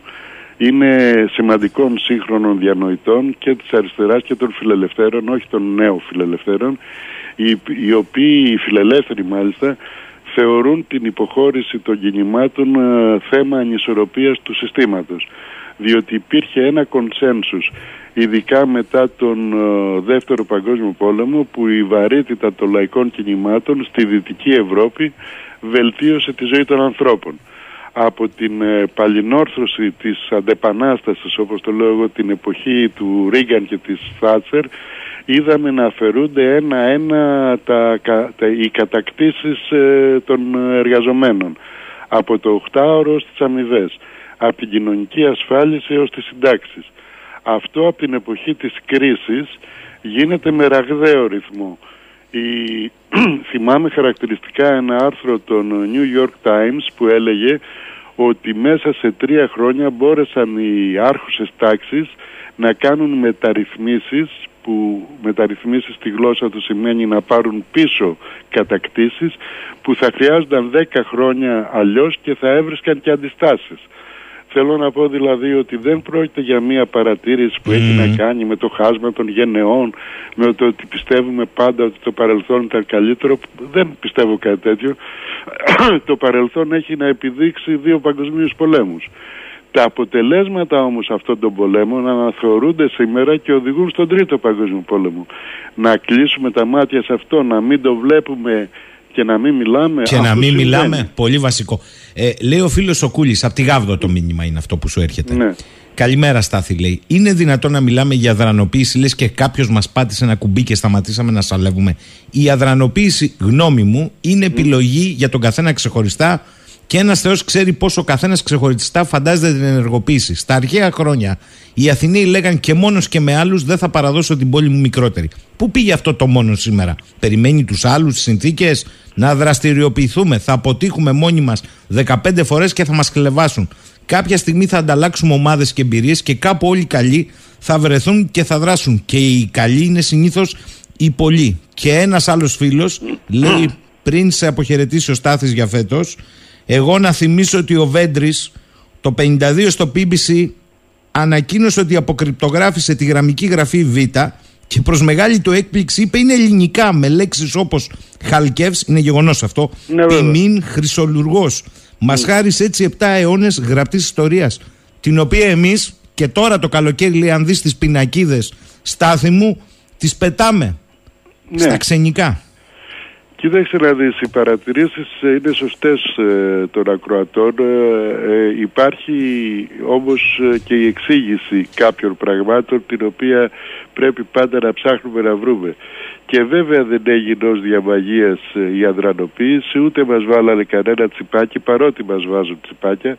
Γι' αυτό έλεγα για την τεχνολογία πριν. Ήδη ε, τοποθετείται τσίπ αυτή τη στιγμή στην Αμερική σε εγκέφαλο ανθρώπου εθελοντή για να επικοινωνεί κατευθείαν με το κομπιούτερ. Μάλιστα, μεταγραφή της σκέψης. κάτι που κάνανε και με τους πιλότους αλλά στην κάσκα, όχι στο ίδιο τους το κεφάλι. Μάλιστα. Ή από την άλλη πλευρά ανακοινώνονται και δεν είναι συνωμοσιολογία μέθοδοι ανάκτησης μνήμης από νεκρούς μέσω κβαντικής τεχνολογίας. Ή επίσης ε, έχουν κα- σταματήσει κομπιούτερ να δουλεύουν διότι ανέπτυξαν γλώσσα επικοινωνίας μεταξύ τους ακατανόητη στους χειριστές τους. Δεν είναι όμως το θέμα εκεί στα τσίπ, είναι σε αυτό που έλεγα πριν ότι οι άνθρωποι είναι σε απόσταση από όλα όσα συμβαίνουν. Αυτό λοιπόν και σε ό,τι αφορά την τεχνολογία και σε, σε, σε ό,τι αφορά την πολιτική ε, και άλλα δεν έγινε ως διαμαγείας, έγινε συστηματικά, κρατάει από την εποχή του λεγόμενου εξυγχρονισμού όταν πλέον άρχισε να απομειώνεται η πολιτισμική ταυτότητα των ανθρώπων και να καταστρέφεται η εθνική τους ταυτότητα. Πράγμα που θα τους μετέτρεπε σε πληθυσμό και όχι σε λαό. Ε, να θυμηθούμε ότι στην αρχαία γλώσσα ο Δήμος, μια και την επικαλέστηκαν και οι φίλοι, είναι ο πολιτικά οργανωμένος λαός, όχι ο λαός γενικός. Ε, το να καταστραφεί λοιπόν η δημοκρατία, δηλα- δηλαδή ο πολιτικά οργανωμένος λαός, ήταν στόχος για να μπορέσει να δημιουργηθεί ένα σύστημα σαν αυτό που έχουμε σήμερα, που είναι ασίδωτο, που το 1% του πληθυσμού κατέχει το 99% του πλούτου, που κηρύσσει πολέμους όποτε γουστάρει και που κάνει μία ανακατανομή γεωπολιτικής και ε, γεωστρατηγικής ισχύως κατά το δοκούν. Αυτά είχαν προϋπόθεση την απομόνωση των λαών, την κατάρρευση των κομμουνιστικών κομμάτων, την ενσωμάτωση της σοσιαλδημοκρατίας, την ε, η συκοφάντηση όλων των λαϊκών κινημάτων. Σήμερα βλέπουμε στο Twitter ότι μπορεί να γράψει ένας άνθρωπος μια κουβέντα για, τα, για την αύξηση των ενοικίων. Για Η γνώμη παράδειγμα του. Ναι, ναι, ναι. ναι. και θα βρεθούν 100 να το απαντήσουν σαν να είναι τραπεζίτες ενώ είναι φτωχοδιάβολοι. Δηλαδή οι άνθρωποι έμαθαν να σκέφτονται με τον τρόπο που η άρχουσα τάξη βολεύεται να σκέφτονται. Του λες του άλλου δεν έχω σπίτι και σου απαντάει με όρους real estate. Του λες του άλλου μα γίνεται πληστηριασμός και σου λέει δεν πλήρωνε. Δεν ψάχνει να δει γιατί έπαψε να πληρώνει διότι ο φτωχός άνθρωπος είναι ο πιο τίμιος άνθρωπος και δεν μπορεί να κοιμηθεί αν δεν πληρώσει. Δεν είναι λοιπόν μπατα, μπα, μπα, πώς το λένε αυτό; Μπαταξής. ε, ακριβώς. Αυτό συμβαίνει με τους πλούσιους που κάνουν μια βίλα και δεν την πληρώνουν ποτέ. Συμβαίνει με τους βιομήχανους που παίρνουν ένα δάνειο για να πάρουν άλλο δάνειο να εξυπηρετήσουν το δάνειο. Ή με άλλους πολύ πλούσιους ανθρώπους. Όμως η κριτική που γίνεται σε όποιον άνθρωπο τα επισημαίνει αυτά γίνεται από συνανθρώπους του, από συμπολίτες του. Δεν γίνεται από τους λύκους. Οι λύκοι δεν ασχολούνται πια. Έχουν βάλει εμάς να τρογόμαστε μεταξύ μας. Λες λοιπόν κάτι το οποίο έχει να κάνει με τον τρόπο ζωής. Φοβερή με το- ατάκα, θέλω να την καταγράψω. Οι λύκοι δεν ασχολούνται πια με το κοπάδι. Τρώγεται το κοπάδι μόνο του. Ακριβώς. Μάλιστα. Οι λύκοι πότε, σε όλη την ιστορία της ταξικής πάλης, οι λύκοι ε, είχαν μέρημνα για το τι γίνεται στο κοπάδι μόνο αν κινδύνευαν από το κοπάδι. Αν γινόταν καμιά εξέγερση, καμιά επανάσταση και οι συνέπειές της και όλα αυτά. Κατά τα άλλα δεν ασχολούνται μαζί τους διότι έχουν πόλεμο μεταξύ τους και χρησιμοποιούν τα κοπάδια τους σε αυτόν τον πόλεμο. Εμείς λοιπόν όταν ε, οι ίδιοι εθελοντικά πηγαίνουμε και παίρνουμε τη θέση του προβάτου χωρίς να υπάρχουν καν μαύρα πρόβατα πια μέσα στο κοπάδι, τι κάνουμε; Βολεύουμε το σύστημα να εξελιχθεί εναντίον μας, εναντίον του εχθρού λαού. Γι' αυτό έχει δίκιο ο Κασιμάτης, γι' αυτό έχουν δίκιο μεγάλοι διανοούμενοι όταν λένε ότι πρέπει να επανέλθει η συζήτηση στην κοινωνία και δεν το λένε θεωρητικά και εδώ θα κάνω και μία παρατήρηση για την Αθηναϊκή Δημοκρατία. Η Αθηναϊκή Δημοκρατία δεν σ' άφηνε να μην συμμετέχει στη συζήτηση. Αλλά η Αθηναϊκή Δημοκρατία ήταν μια δημοκρατία 30.000 μόνο ανθρώπων και ο λαός ήταν πολιτικά οργανωμένος. Σήμερα συμβαίνουν τα αντίστροφα. Οι κοινωνίες είναι μαζικές και η προσπάθεια είναι να μην συμμετέχουν οι άνθρωποι. Απόδειξη τούτου, μην πάμε μακριά είναι ότι πλέον οι περισσότεροι πολίτες δεν έχουν αίσθημα κοινότητας.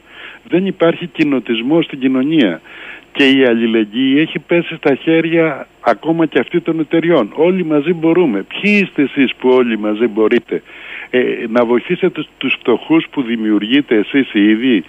Αυτό λοιπόν το παράλογο το οποίο στη δεκαετία του 60 θα ξεσήκωνε γέλοτες έκανε το σύστημα ό,τι χρειαζόταν για να συμβαίνει στη δεκαετία τη δική μας ε, αυτό που συμβαίνει, δηλαδή μια φοβισμένη σιωπή. Το μεγάλο λοιπόν κουμπί και εδώ έχει να κάνει και με τη συμπεριφορά των πολιτικών δυνάμεων, όλων των πολιτικών δυνάμεων, είναι ακριβώς η καθήλωση και η απενεργοποίηση των ε, πολιτών. Βλέπετε ποια είναι τα διακυβεύματα, για να χρησιμοποιήσω και εγώ αυτή τη λέξη, του πολιτικού καυγά. Τα ρούχα στο Προεδρικό Μέγαρο, ε, το αν ο Ζελένσκι φωτογραφήθηκε για τη Vogue. Ποτέ δεν υπήρξε ας πούμε ερώτημα αν ο Ζελένσκι σκότωνε ανθρώπους ή αν έδαινε στους δρόμους ε, τους ρωσόφωνους ε, στις κολόνες όπως κάνανε οι Ναζί. Δεν υπήρξε αυτό το θέμα. Υπήρξε όμως το θέμα ότι φωτογραφήθηκε στη Vogue. Γιατί, γιατί σκεφτόμαστε μικροπολιτικά. Χάνεται το ουσιώδες και γίνεται καυγάς τύπου Έλενα Ακρίτα που ξεκατηνιάζεται για το αν φόρεσε κόκκινο φόρεμα η άλλη η κυρία η Ευρωβουλευτής της Νέας Δημοκρατίας στο Προεδρικό Μέγαρο. Αυτά τα πράγματα δεν, βέβαια θα συμφωνήσω με τον ε, ακροατή σου ότι πάντα υπήρχαν. Ε, το θέμα είναι η έκταση. Δηλαδή πάντα υπήρχε ένα λαϊκό κίνημα. Αλλά άλλο ε, ε, είναι να έχει μια έκταση και μια επιρροή του 30% ή του 40% και άλλο του 5%. Πάντα υπήρχε μια διανόηση ανήσυχη. Αλλά άλλο είναι να δίνει η διανόηση ανήσυχη τον τόνο στα πανεπιστήμια και άλλο να τον δίνει η εξαγορά. Πάντα υπήρχε ε, η ανάγκη να μάθουν γράμματα τα παιδιά. Αλλά είναι άλλο πράγμα αυτή η ανάγκη και άλλο πράγμα να τους λένε των παιδιών επισήμως στο σχολείο ότι η Επανάσταση του 21 γέννησε το έθνος και όχι ότι το έθνος έκανε την Επανάσταση. Ότι δηλαδή είμαστε δημιουργήματα της Δύσης, οπότε εντάξει δεν είμαστε και τίποτα περιπολού και σπουδαίο, χάνουμε δηλαδή την εθνική μας αξιοπρέπεια, που σημαίνει ότι χάνουμε τις φιλοδοξίες μας, τις απαιτήσεις μας, τα όνειρά μας, τις διεκδικήσεις μας. Όλα συνδέονται. Αυτό λοιπόν νομίζω ότι πια έχει φτάσει σε ένα όριο ότι θα ρηγματωθεί. Το ερώτημα είναι αν στη ρηγμάτωση θα γεννηθούν οι δυνάμεις εκείνες που θα, εκείνες που θα την εκφράσουν. Mm. Συγγνώμη. Αυτό λοιπόν είναι το ερώτημα σήμερα. Σε αυτό το ερώτημα εγώ δεν μπορώ να απαντήσω και δεν νομίζω ότι μπορεί κανείς. Γιατί ε, η απάντηση θα δοθεί και θα βγει κάτω από ένα πλέγμα πλέον ε, ε συνθήκων ε, οι οποίες γίνονται κάθε μέρα και πιο πολύπλοκες.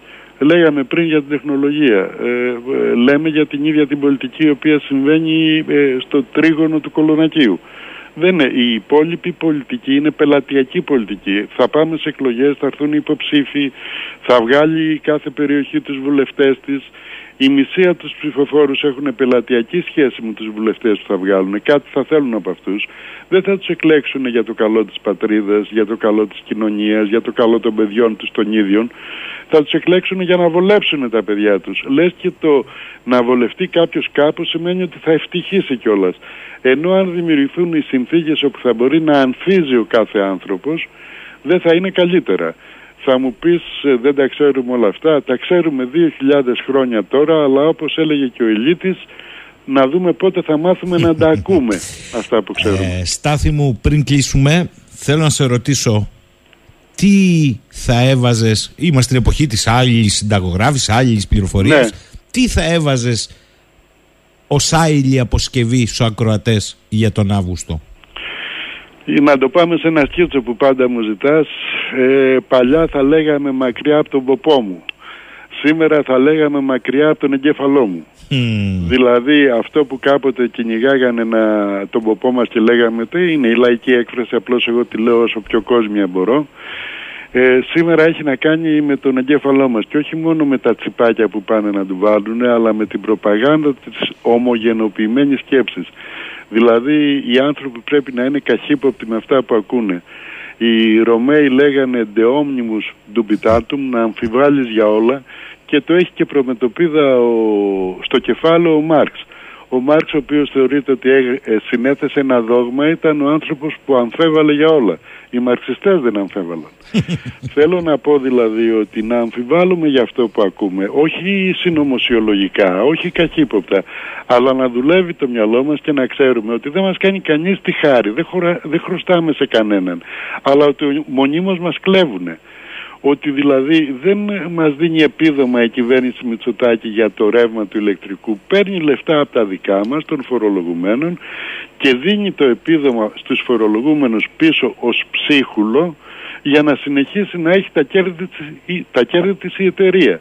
Αντί να πάρει λοιπόν ένα μικρό μέρος των κερδών, εγώ δεν λέω να τους ε, φορολογήσουν ε, έτσι που να μην μπορούν να λειτουργήσουν, αλλά αντί να κερδίζουν 80% ας κερδίσουν 30% που είναι και το νόμιμο. Και να πάρει αυτά τα χρήματα να τα δώσει στον, στον κόσμο. Όχι. Παίρνει από τα χρήματα του κόσμου να τα δώσει στον κόσμο ο- υπό πολλαπλάσια και αφήνει τις εταιρείες να κερδίζουν.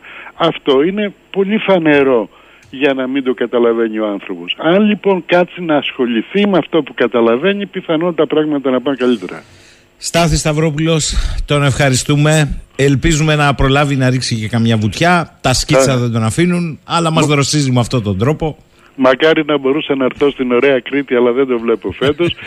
αλλά σου λέω κλείνοντας κι εγώ ότι αδειμονώ για τον επόμενο κύκλο των εκπομπών σου. Να σε καλά, σε ευχαριστούμε ε, γιατί μοιράστηκες πολλές σκέψεις μαζί μας αυτό το διάστημα που πάντα ανοίγουν ε, πεδίο συζήτησης και αυτός είναι ο στόχος. Καλή σου ημέρα Στάθη μου. Να σε καλά. Χαρά μου γιατί μιλώντας σκέφτομαι κι εγώ Γιώργο, δεν είναι, είναι αμφίδρομο.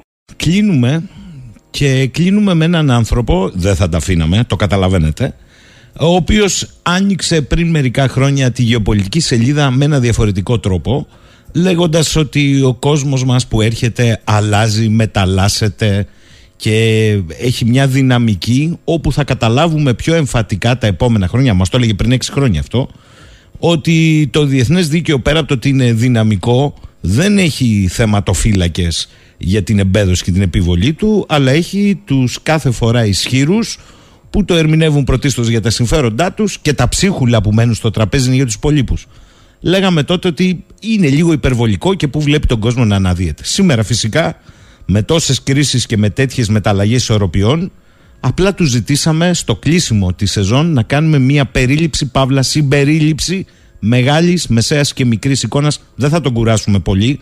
Πολύ σύντομα με κώδικες που θέλω να τους κρατήσουμε όμως για τον Αύγουστο.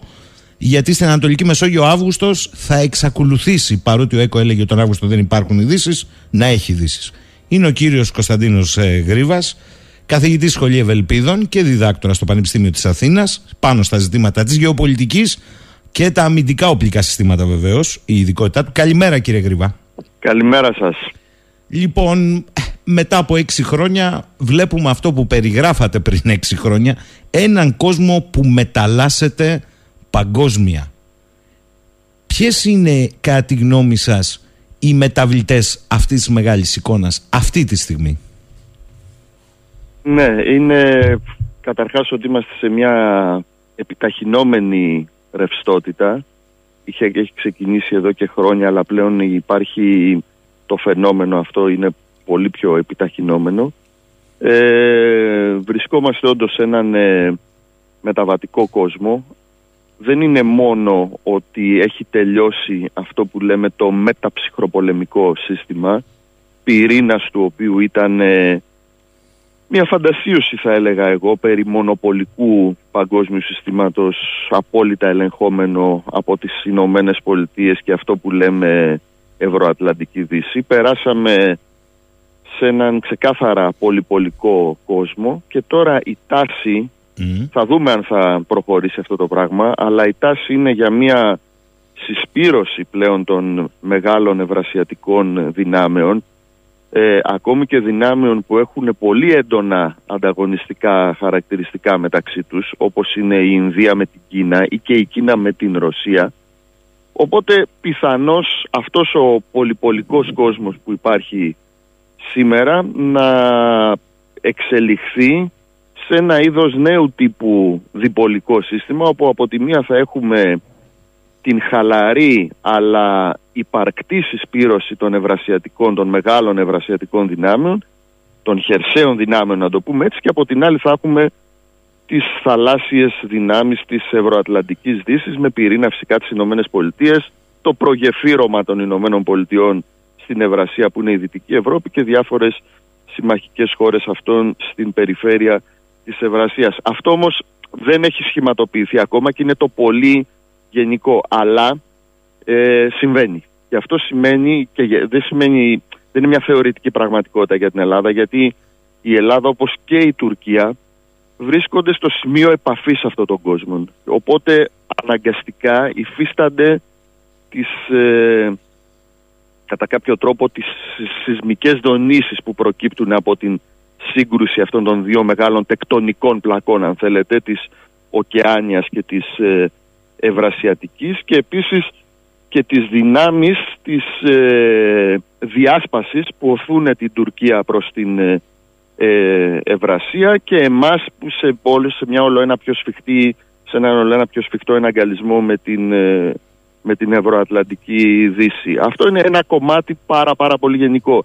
Από την άλλη όπως είπατε και εσείς πριν υπάρχουν αυτή, αυτή η, η τεράστια έτσι, σύγκρουση που βρίσκεται αυτή τη στιγμή εν εξελίξη επηρεάζει πάρα πολλά θέματα που μας ε, αφορούν. Ένα από αυτά είναι το δίκαιο της θάλασσας. Το δίκαιο της θάλασσας είναι εθιμικό, δηλαδή προ, σχηματοποιείται ανάλογα από τους ε, συσχετισμούς ισχύως που υπάρχουν κατά καιρού στον πλανήτη. Δεν, δεν βγαίνει ε, από κάποιο ανώτατο όργανο, από κάποιο νομοθετικό ε, σώμα που συνεδριάζει στον Α του Κεντάβρου και μετά επιβάλλεται από το Υπουργείο Δικαιοσύνης που είναι στο Σύριο. Βγαίνει μέσα από τους τους συσχετισμούς ισχύως και τις γενικότερες γεωπολιτικές μεταλλάξεις. Λοιπόν, αυτή η σύγκρουση των χερσαίων δυνάμεων με τις ναυτικές δυνάμεις, ειδικά για, την, για το, τα θαλάσσια, τα, τα mm. γύρω από την Ευρασιατική περιφέρεια, ουσιαστικά οδηγεί σε εδαφοποίηση, να το πούμε έτσι, των, ε, των υδάτων. Υπάρχει μια τάση για ενίσχυση πολύ μεγάλη ε, του ρόλου της ουσίας των χωρικών υδάτων να γίνει, να γίνει ένα είδος ε, ε, αυτό, που, αυτό που λένε οι Κινέζοι το πρώτο είπαν και το λένε και οι Τούρκοι σήμερα γαλάζιου εδάφους ε, για, για, για συγκερασμό, για σύνδεξη της έννοιας της ΑΟΣ με τα χωρικά ύδατα Λοιπόν, αυτό επηρεάζει πάρα πολύ και την, ε, την περιοχή μας. Οι Τούρκοι το κατανοούν, οι Τούρκοι προσπαθούν να αλλάξουν τα δεδομένα στην περιοχή να εδαφοποιήσουν το Αιγαίο και μεγάλο κομμάτι της, ελληνικής, της Ανατολικής Μεσογείου και να εντάξουν, να, να, να ενσωματώσουν μέσα σε αυτό τα ελληνικά νησιά και να τα μετατρέψουν σε φύλακες περιορισμένης κυριαρχίας αλλά από την άλλη αυτό είναι μια καταρχήν πολύ θετική εξέλιξη για την Ελλάδα αν την εκμεταλλευτεί γιατί μας επιτρέπει και εμάς αν, αν ε, κάνουμε το αυτονόητο και διεκδικήσουμε τον, ε, τον ρόλο μας, επιβάλλουμε την, ε, την ε, απλή λογική και το διεθνές δίκαιο όπως και υπάρχει και θα εξελιχθεί ε, με τον τρόπο που πρέπει να, να γίνει, τότε η Ελλάδα θα, θα γίνει ένα, μια συμπαγής θαλασσοχερσαία οντότητας σε μια από τις πιο κρίσιμες περιοχές του, του πλανήτη. Σε κάθε περίπτωση όμως, ακόμη και αν ό,τι είπαμε είναι λάθος, και μπορεί να είναι, γιατί μέσα σε αυτό τον... Ε, υπάρχουν πάρα πολλές παράμετροι που ε, πρέπει να λάβουμε υπόψη. Η ενέργεια, ας πούμε, η, η μετάλλαξη της, της ενεργειακής ταυτότητας του, του πλανήτη είναι επίσης κάτι πολύ σημαντική και ακόμη δεν, έχει, ε, δεν έχουμε δει προς ποια κατεύθυνση θα, θα κινηθεί. Ε, αλλά σε κάθε περίπτωση είμαστε μέσα σε ένα κόσμο ο οποίος αλλάζει πάρα πολύ. Έχουμε λοιπόν ένα νέο παγκόσμιο σύστημα, το οποίο ακόμη δεν έχει σηματοποιηθεί. Έχουμε μια Τουρκία η οποία θέλει να πρωταγωνιστήσει με, με, με υπερβολικά φιλόδοξο τρόπο μέσα αυτό το νέο σύστημα ως αυτόνομη, ως αυτόνομος γεωπολιτικός παίκτης. Όχι ως ε, κομμάτι της Ευρωατλαντικής Δύσης, ούτε όμως και κομμάτι των ε, βρασιατικών δυνάμεων. Θέλει να είναι μόνη της μαζί με, τους, με τις φίλες της να φτιάξει έναν ενδιάμεσο κόσμο και σε μεγάλο βαθμό, σε πολύ μεγάλο βαθμό ε, το γεωπολιτικό επίκεντρο του πλανήτη είναι η περιοχή μας. Το ευρύτερο σύστημα δηλαδή, ε, ειδικά το θαλάσσιο σύστημα που είναι ο εύξηνος πόντος, τα, τα στενά του, του Βοσπόρου, η θάλασσα του Μαρμαρά, τα στενά των Δαρδανηλίων, πυρήνας αυτού του συστήματος είναι το Αιγαίο, το πιο κομβικό σημείο και μετά η, η Ανατολική Μεσόγειος. Εδώ δηλαδή αυτό το, το κομμάτι είναι, είναι πάρα πάρα πολύ μεγάλη σημασία για τις παγκόσμιες ε, ισορροπίες στο, στο μέλλον. Άρα, και, κοιτώντας τη μεγάλη εικόνα αντιλαμβανόμαστε ότι η μετατόπιση αφορά τον Ειρηνικό, τον Ινδικό, τη Συνική θάλασσα αλλά για να φτάσεις εκεί λέτε η κρίσιμη διευθέτηση στους δύο πόλους που μπορεί να είναι πολυπολικό το σύστημα αλλά δύο μέτωπα έχει θα είναι αυτή εδώ η περιοχή. Ας το πούμε έτσι θα είναι ε, πώς στη ζώνη φτάνει σε ένα σημείο η αγκράφα που κουμπώνει αν θα κουμπώσει πιο μέσα ή πιο έξω. Αυτό είναι το θέμα μας εδώ. Ε, Ακριβώς και ειδικά αν έχουμε, αν έχουμε την περιβόητη τήξη των αρκτικών πάγων και τήξη των αρκτικών πάγων δεν σημαίνει να εξαφανιστούν οι, οι πάγοι απλώς να, να μειωθεί το στρώμα τους και να γίνει πολύ περισσότερο διαχειρίσιμο από ό,τι σήμερα από τα ρωσικά πυρηνοκίνητα παγοθραυστικά και να ανοίξει και ο Αρκτικός για όλη τη διάρκεια του έτους για την αυσιπλοεία, τότε κατά κάποιο τρόπο το σύστημα Ευρασίας Αφρικής, αυτό που λέμε η παγκόσμια νήσος, αυτονομείται από το ωκεάνιο ε, σύστημα επικοινωνιών, δημιουργείται ένα είδος διαδρόμου ταχείας κυκλοφορίας γύρω από την Ευρασία, και, και αν δει κανείς, αν, δει οποιονδήποτε χάρτη που να είναι όμως όχι μερκατορικός mm. όπως αυτούς που έχουμε στα σχολεία, αλλά να είναι ε, περισσότερο με από τον ε, Βόρειο Πόλο επικέντρωση και θα δει ότι αυτό το σύστημα Ευρασίας Αφρικής, ειδικά με την τήξη των αρχικών πάγων, έχει ένα κέντρο, ένα γεωγραφικό κέντρο. Και το κέντρο είναι η Ανατολική Μεσόγειος. Αυτό είναι το κέντρο είναι η Μεσόγειος και το κέντρο του κέντρου είναι η Ανατολική Μεσόγειος. Και το κέντρο του κέντρου του κέντρου, όπως ε, συνηθίζουμε να λέμε εμείς, είναι το Αιγαίο. Λοιπόν, είναι, είναι, είναι, φαίνεται ξεκάθαρα αυτό το πράγμα.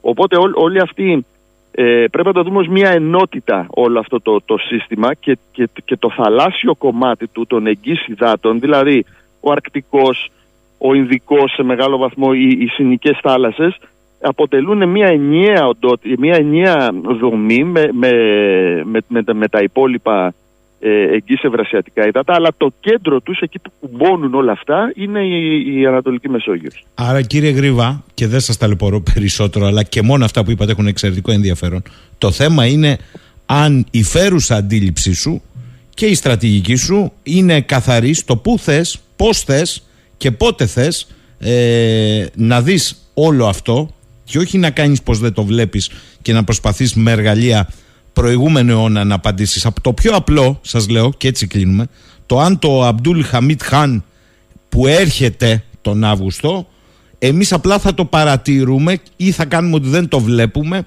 Πώς έρχεται, δεν είναι μόνο αυτό όμως, πού έρχεται και γιατί έρχεται, μέχρι το πιο σύνθετο, αυτό που λέτε, πώς αντιλαμβανόμαστε το ρόλο μας σε αυτή τη μεταβολή. Το να λες είμαι μια σταθερά δεν αρκεί πια.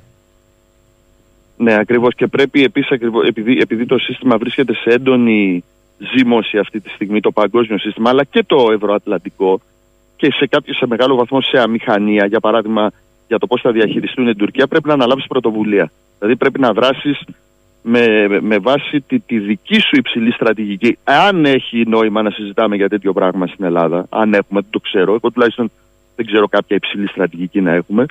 Λοιπόν, αλλά εν πάση περιπτώσει, και αν δεν έχουμε, πρέπει να αποκτήσουμε.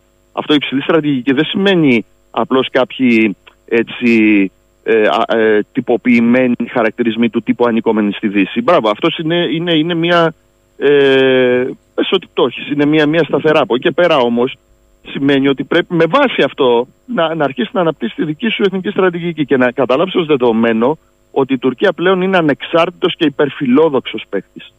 Λοιπόν, ε, είναι, είναι δεδομένο δηλαδή ότι οι σχέσεις μας με την Τουρκία θα επιδεινωθούν. Δεν υπάρχει περίπτωση να σταματήσει αυτό που λέμε τουρκική επιθετικότητα, όχι γιατί είναι η Τούρκη κακή, αλλά γιατί η ίδια η Τουρκία έχει αυτή την, την τεράστια φιλοδοξία και γιατί το, γιατί το διεθνές σύστημα της δίνει την ευκαιρία να διεκδικήσει. Είναι δεδομένο λοιπόν ότι στο, σε βάθος χρόνου θα έχουμε επιδείνωση των ελληνοτουρκικών σχέσεων και κάποια στιγμή θα φτάσουμε σε, κάποια πολύ, σε κάποιο σημείο ε, έκρηξης. Είτε θα πάμε σε πόλεμο, είτε θα πάμε σε κάποια πολύ μεγάλη κρίση, σε ένα, ε, ένα πόλεμο νεύρων ας πούμε και εκεί θα επικρατήσει ο πιο... αυτός που πραγματικά έχει στόχους, που έχει ε, την ψυχραιμία και έχει και την, την αποφασιστικότητα να επιβάλλει τις, ε, τις θέσεις του. Αυτό σημαίνει ότι πρέπει να, να προετοιμαζόμαστε για μια πολύ μεγάλη αντιπαράθεση με την Τουρκία. Το κάνουμε σε κάποιο βαθμό για να είμαστε δίκαιοι, αλλά νομίζω ότι πλέον όλες αυτές οι αντιλήψεις ότι να συμβιβαστούμε, να κάνουμε, να ράνουμε, να τα βρούμε με την Τουρκία κτλ. Όχι απλώς είναι εκτός πραγματικότητας. Λοιπόν, ο μόνος τρόπος για να τα βρούμε με την Τουρκία είναι να, να επιβάλλουμε τις, ε, τις θέσεις μας, να επιβάλλουμε τα εθνικά δίκαια και τα εθνικά συμφέροντα και να καταστήσει ξεκάθαρο στην Τουρκία ότι δεν μπορεί, δεν, δεν μπορεί, δεν θα έχει τη δυνατότητα να σου αμφισβητεί την ελληνική εθνική κυριαρχία όπως κάνει σήμερα και να προσπαθεί να σε μετατρέψει σε δορυφόρος της. Είναι ο μόνος τρόπος για να καταφέρουμε κάποια στιγμή να βρούμε ένα, ένα, μια τρόπο ειρηνικής συνύπαρξης με την Τουρκία και να μην οδηγηθούμε είτε σε μείζωνα πολεμική αναμέτρηση σε κάποια ταπεινωτική υποχώρηση μοναδική στην ελληνική ιστορία. Επαναλαμβάνω, όχι γιατί η, Του, η Τουρκία υπολόδε μάλλον ο Ερντογάν ή οποιοδήποτε άλλο είναι κακός, αλλά γιατί είμαστε μέσα σε ένα πολύ πολύ μεγάλο παγκόσμιο παιχνίδι μέσα στο οποίο η Τουρκία θέλει να πρωταγωνιστήσει. Και για να πρωταγωνιστήσει πρέπει να, να, να προκαλέσει ε, ακροτηριασμό στην Ελλάδα. Είναι, είναι, είναι απλό. Άρα εσύ δεν πρέπει να το επιτρέψεις. Απλά πράγματα. Κύριε Γρήβα, αφού σας ευχαριστήσω γιατί σε πολύ κρίσιμες αλλά και όχι κρίσιμες στιγμές ε, καταθέσατε την οπτική σας στο δημόσιο λόγο και με κόστος πολλές φορές ε, θέλω να σας ρωτήσω τι θα προτρέπατε στις άειλες αποσκευές, άειλες αποσκευές του Αυγούστου ε, να έχει μαζί του ο ακροατής που δεν θα έχουμε και στη συχνότητα εκπομπές τουλάχιστον τον Αύγουστο τι να πάρει στα ελληνοτουρκικά, τι να έχει κατά νου; Γιατί θα έχουμε πάντα το γνωστό επικοινωνιακό ένθεν κακίδεν πληθωρισμό. Τι θα πρέπει να έχει καθαρό δηλαδή; Ότι, ότι νομίζω ότι, ότι είμαστε σε μια πορεία ε, συγκρουσιακή με την Τουρκία στην οποία ακόμη δεν έχουμε φτάσει ούτε καν στο, στο μέσον της. Δεν, ε, ε, οι σχέσεις με την Τουρκία θα, θα επιδεινωθούν. Βέβαια και, και, πρέπει να είμαστε και το βασικό ότι πρέπει και η Ελλάδα ως χώρα αλλά και ο κάθε να έχει στον, στο μυαλό του μια θεωρία νίκης απέναντι στην Τουρκία. Και θεωρία νίκης δεν εννοώ ότι πρέπει σώνει και καλά να πάμε σε πόλεμο και να τους νικήσουμε, ότι μπορεί η Ελλάδα να επιβάλλει το δίκαιο, τις εθνικές της θέσεις και να, να, να νικήσει αυτό το, το, το πολύπλευρο και πολυεπίπεδο και βαθύ ανταγωνισμό που υπάρχει με την Τουρκία. Κύριε Γρήβα, σας ευχαριστώ πολύ. Καλή συνέχεια στις στιγμές χαλάρωσης και θα τα πούμε, ελπίζω, με την πρώτη ευκαιρία στην επάνωδο. Καλημέρα. Να είστε καλά. Γεια σας.